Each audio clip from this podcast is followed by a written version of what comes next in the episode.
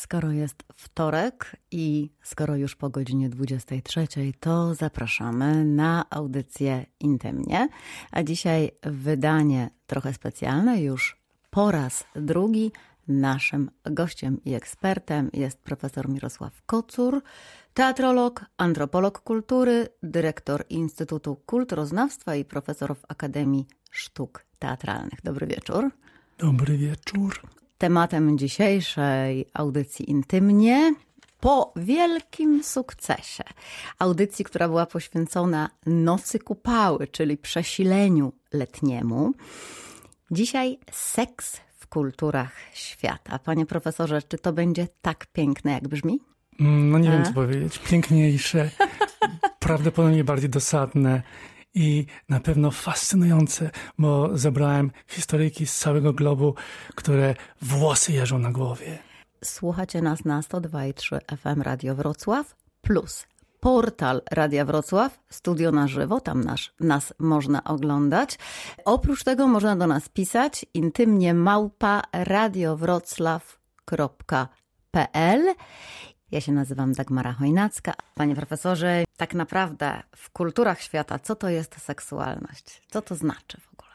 Jest to jeden z bardziej fascynujących tematów, bo okazuje się, że tak naprawdę o seksualności wiemy wszyscy wszystko, ale kiedy zapytać, to dajemy bardzo różne odpowiedzi. I co chciałbym podkreślić na początku, to że w nauce to się dopiero pojawia w zasadzie w XX wieku. Problem seksualności. I przygotowałem sobie takie różne sylwetki tych najważniejszych badaczy i tych zdarzeń, które ujawniają seksualność jako fundament kultury.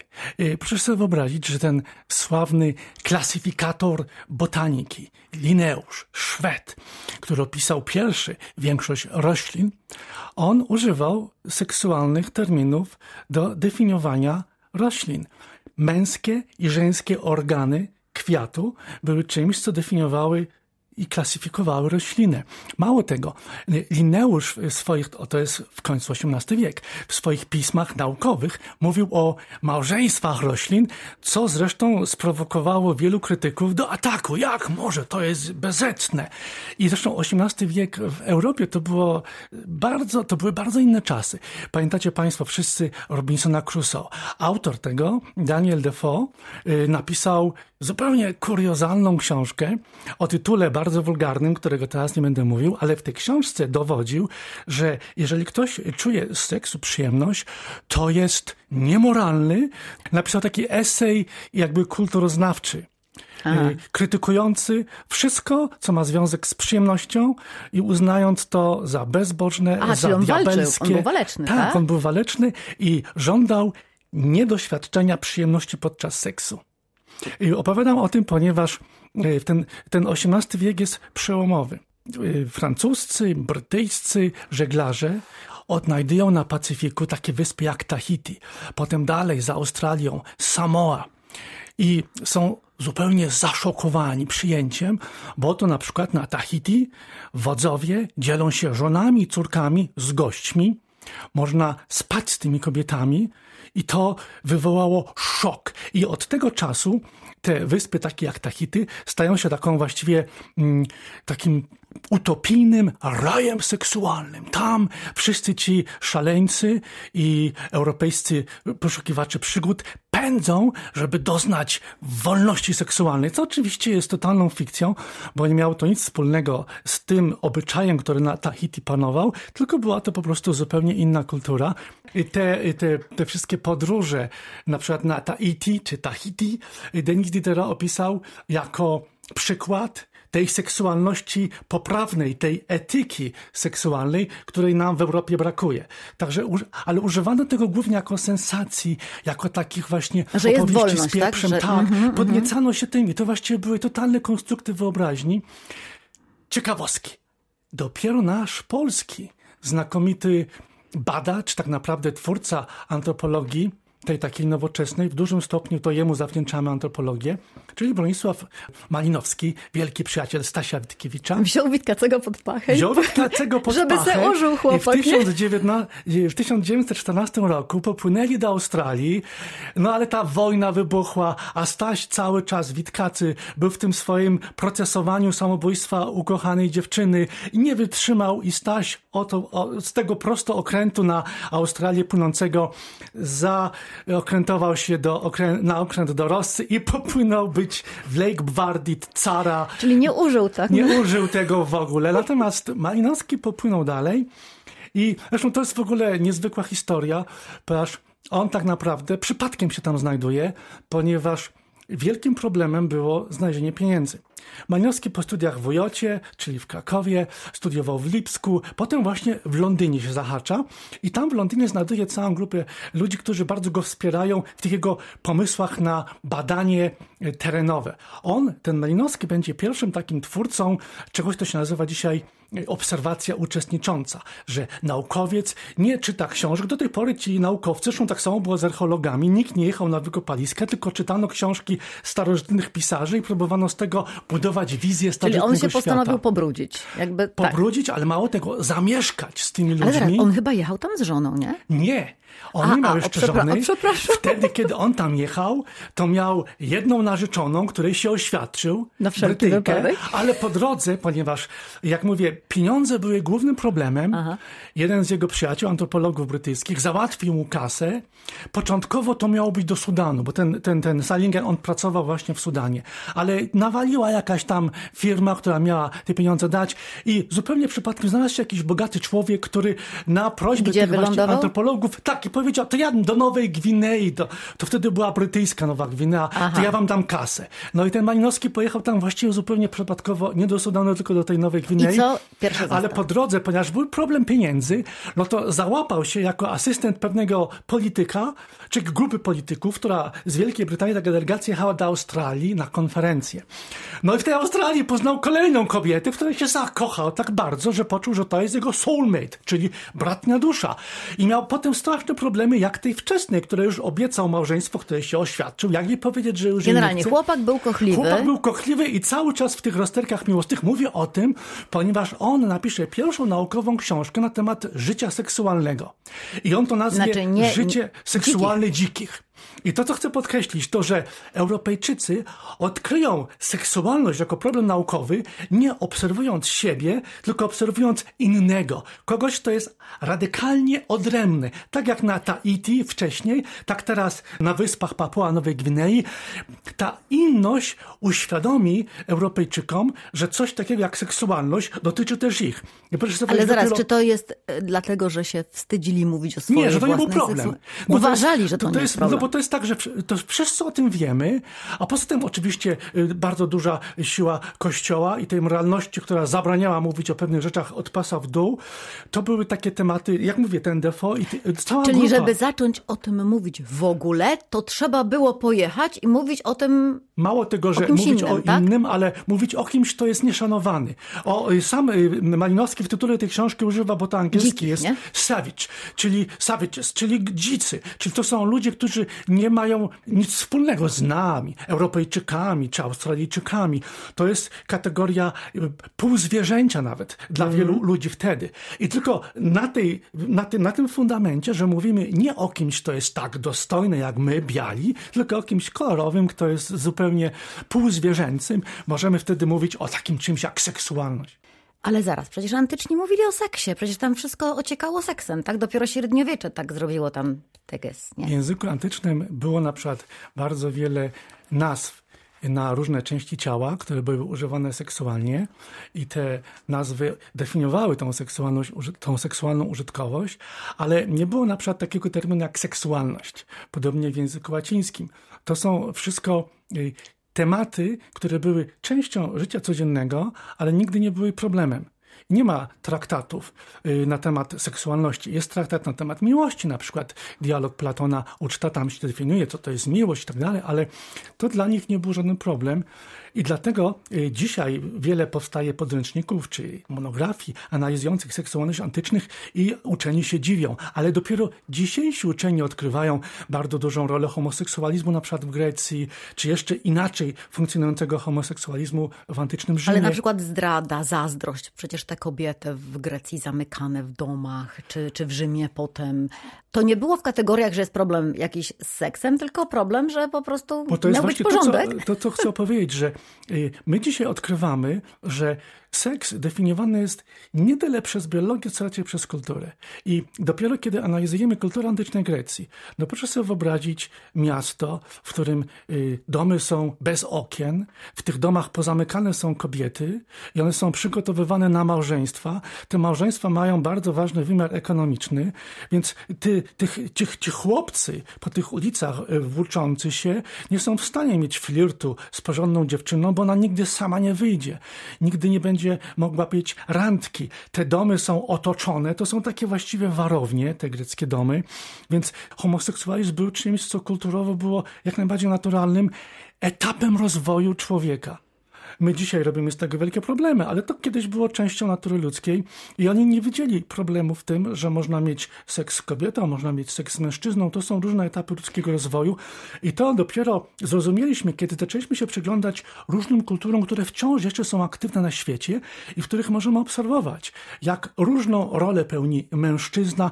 To, co odkrywa Malinowski, on zaczął od Nowej Gwinei, od Papua Nowej Gwinei, czekając tam 6 miesięcy na mm, wyprawę do takiego malutkiego archipelagu wysp, y, które się nazywają dzisiaj wyspami Trobrianda. Zresztą to jest śmieszne, bo w 18, pod koniec XVIII wieku taka ekspedycja na statku A to znana jest nazwa Trobrianda, bo to takie ładnie się tak, tak, wymawia, no nie? pierwszy oficer na statku nazywał się de Trobriand.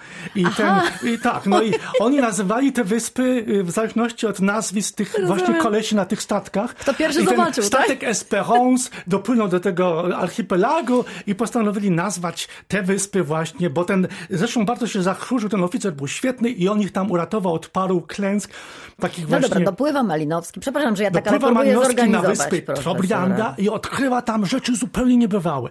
Przede wszystkim, że w tej kulturze seks jest fundamentem. Mało tego. I seks Czego? nie ma związku kultury. Fundamentem kultury, że seks nie ma związku z poczęciem.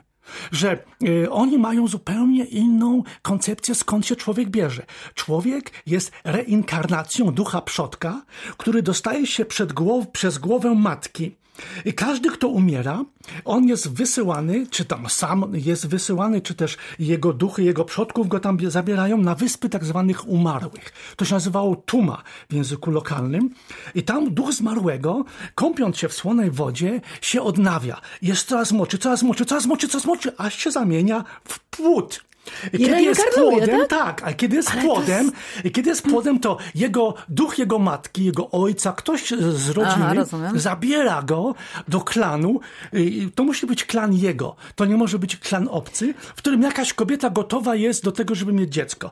I on do tej kobiety, różne były teorie. Jedna, z, bo to są wszystko, tylko Malinowskiego się czyta, to jest świetny dom. a po jakiemu on się tego od tych triobriantczyków Więc dowiedział? właśnie Malinowski No. odkrywa, bo tam sześć miesięcy czekał na tą wyprawę z No. y, Nowej Gwinei do tego y, y, archipelagu, do tych wysp Trobrianda. Otóż on odkrywa, że bez znajomości języka lokalnego żadne badania nie mają sensu. To bo I ci naopowiadają, to, nie? On to wprowadzi jako elementarne wymagania każdych badań antropologicznych.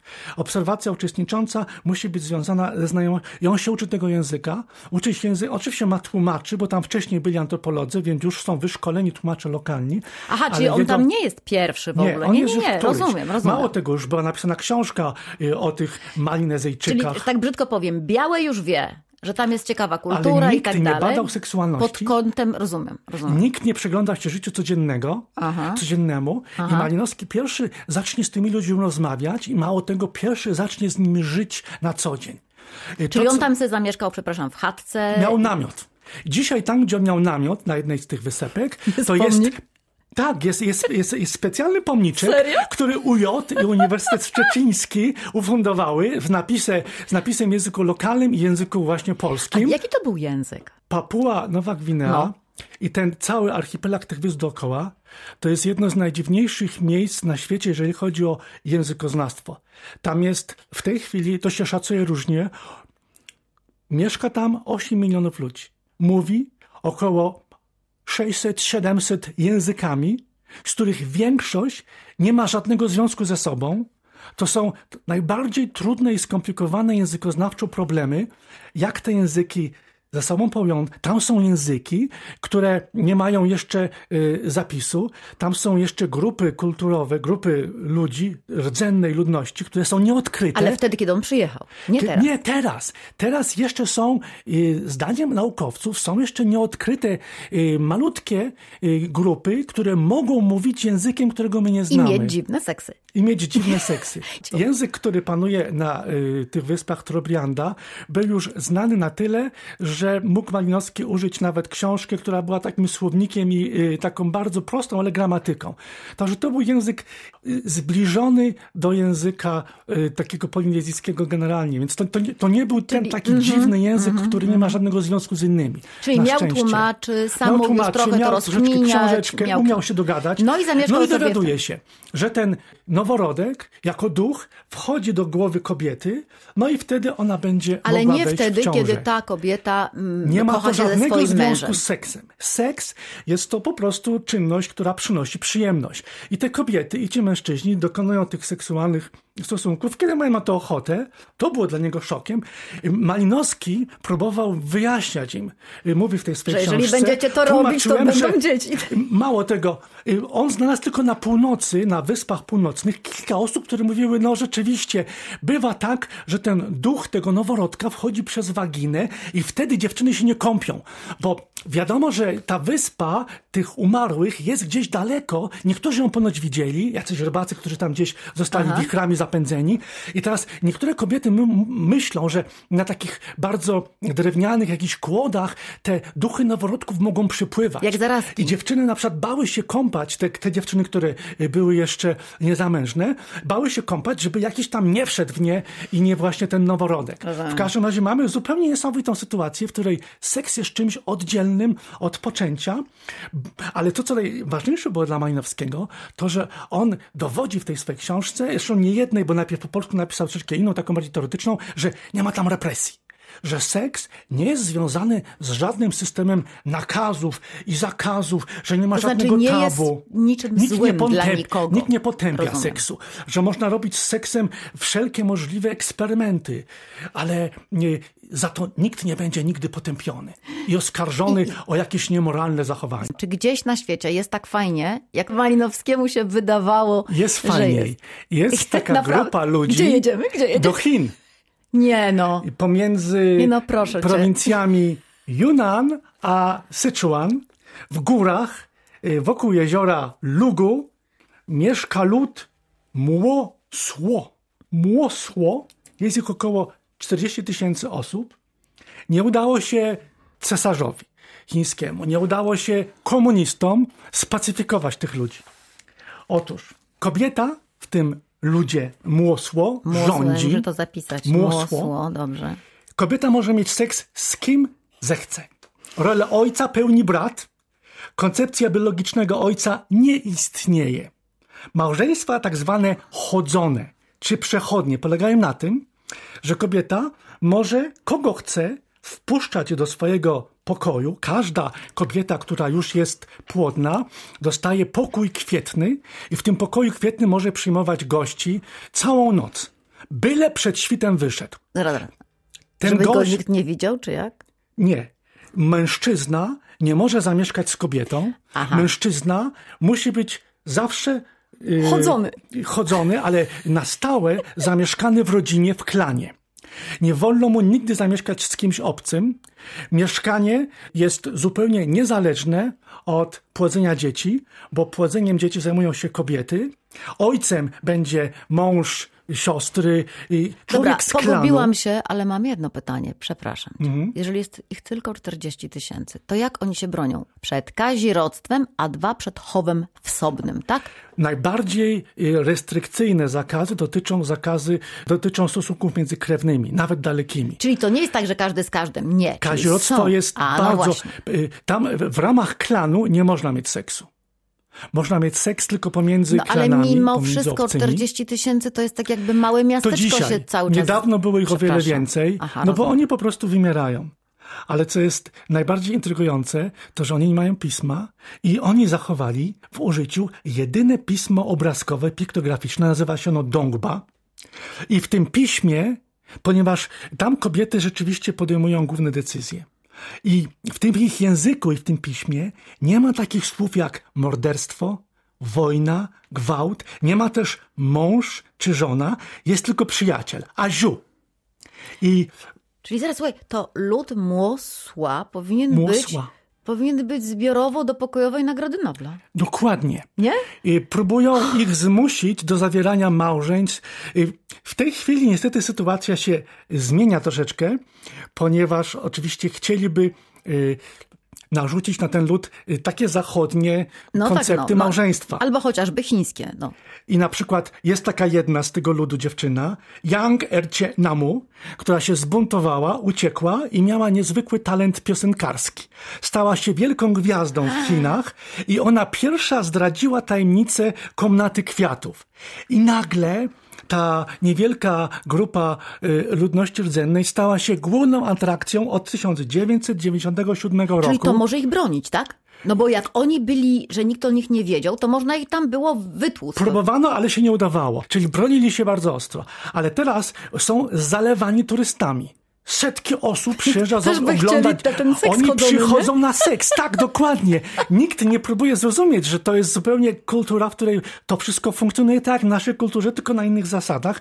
Oni myślą, jak myślano kiedyś o Tahiti, że to są wszystko raje seksualne. Ale co najbardziej niezwykłe, że ten lud rdzenny trwa w tym zwyczaju, od setek, a może nawet tysięcy lat i że nikomu nie udało, bo mamy niesamowitą relację Marca Polo, który w 1265 Zaraz, roku Marco Polo zabłądził. ich e, znał? On tak, on tam zabłądził i nie mógł wierzyć, że ktoś mu oferował noc ze swoją żoną. Yy, O której mówił żona, a która tak naprawdę była y, siostrą brata, bo to wszystko się okazuje jest nieprzetłumaczalne. Te ich relacje są zupełnie niesymetryczne do naszych, nie? No, poza tym, że wiedzą, kto jest czyją siostrą, żeby, jak, jak mówisz, nie uprawiać kazirodztwa, Co tak? jest bardzo ciekawe. Dziewczynki i chłopcy do wieku 13 lat nie są płciowo rozróżniani. Ubierani są tak samo i y, zupełnie są ignorowani w Czyli tej do kulturze. momentu dojrzewania Tak, seksualnego, dopiero tak? kiedy mają 13 lat, odbywa się inicjacja. Dzieci są ubierane. Mówi się, że dokonuje się wtedy reinkarnacja, że dusze przodków wchodzą w te dzieci i one otrzymują od tych przodków płeć i tożsamość. I wtedy mogą zacząć uprawiać seks. I, ale kiedy, no i kiedy dziewczynka już zaczyna mieć okres, to y, otrzymuje od, od klanu pokój kwietny i wedle swego y, No strasznie ciekawe, gdyby tam Chińczycy wpuścili antropologów, seksuologów, bo na przykład jak w takiej kulturze funkcjonują, no zawsze wiadomo, że jest jakiś odsetek osób y, homoseksualnych, transseksualnych, jak oni są przez tę kulturę traktowani, bo skoro do 13 roku życia nie mają określonej płci, czyli każdy może sobie wybrać tę płeć w tym momencie, prawda? Tak. I Coś seks, takiego, nie? Seks jest, seks jest traktowany jako pewna technologia zap- zapewniania sobie przyjemności. Przyjemności. Tak. Z tym się nie wiąże w żaden sposób pładzenie dzieci. Ten, który przynosi tą spermę w, w tym pokoju kwietnym, nie jest tym, kto y, da życie temu dziecku. Ojcem prawdziwym będzie y, ktoś, y, mężczyzna z tego klanu. Dobrze, a jak jest y, no, no, ze spadkami, z wychowywaniem dzieci, z, no nie wiem, z alimentami, tak? Tu się no, kto, dzieje się, kto się opiekuje tymi dziećmi? Wszyscy. No, to, Właśnie w tych społecznościach, takich właśnie jak te Młosło, cały klan jest ojcem i matką tego dziecka. czyli, a, To jest zupełnie niebywała Kids Village, koncepcja. tak? Że, że cała wioska, wszyscy są... Tak, mamy wiele takich przykładów na całym świecie ludów rdzennych, w których nie rozpoznaje się ojca i matki jako tych punktowych, tylko grupy ludzi, które mają bardzo duże poczucie odpowiedzialności. To jest niebywałe. I na, dzieciom to wychodzi na dobre, tak? tak? I, antropolodzy dowodzą, że w tych społecznościach nie ma neuros, nie ma y, mentalnych problemów, że te dzieci bardzo asertywnie się rozwijają, bo zawsze jest ktoś, kto się nim zajmie. Ale tak, no bo to nie ma lepszej traumy niż jak rodzic ci sprzeda, nie? Więc Oczywiście. A tutaj, a mało tego, te dzieci mogą sobie wybierać, z kim chcą być. Bo wszystkie ciotki są ich matkami w jakimś Czyli sensie. ten, który mu daje najwięcej miłości, tak. albo który mu odpowiada najbardziej, to jest najbliższy Ponieważ w tym momencie, tak? Nie, nie ma żadnego formalizowania relacji, to ty jesteś wolna, żeby wybrać sobie dowolną osobę, z którą chcesz w tym momencie życia być bliżej. Czyli jeżeli ktoś jest dla dziecka toksyczny, albo broń Boże tak. się zdarza, na przykład jakaś osoba zaburzona, jakiś zły dotyk, jakieś takie, to do dziecko tak. jest wolne, może się bronić. Nie ma, ma rozwodów w tych społecznościach. Nie ma tej traumy, którą nasze zachodnie społeczeństwa, wszystkie dzieci tych rozwodników, no to są po prostu traumy na życie. I, i tak, tak się dzieje w Mosło, ale też w innych kulturach. W innych, to ja takich kultur mam tutaj bardzo wiele, na, na całym świecie, bo to też w Ameryce Południowej. Obiecałeś jeszcze historię podobno wstrząsającą o Margaret Mead. Tak. Zagramy i wrócimy, bo to już północ nadchodzi, więc trzeba jakoś tę północ uczcić.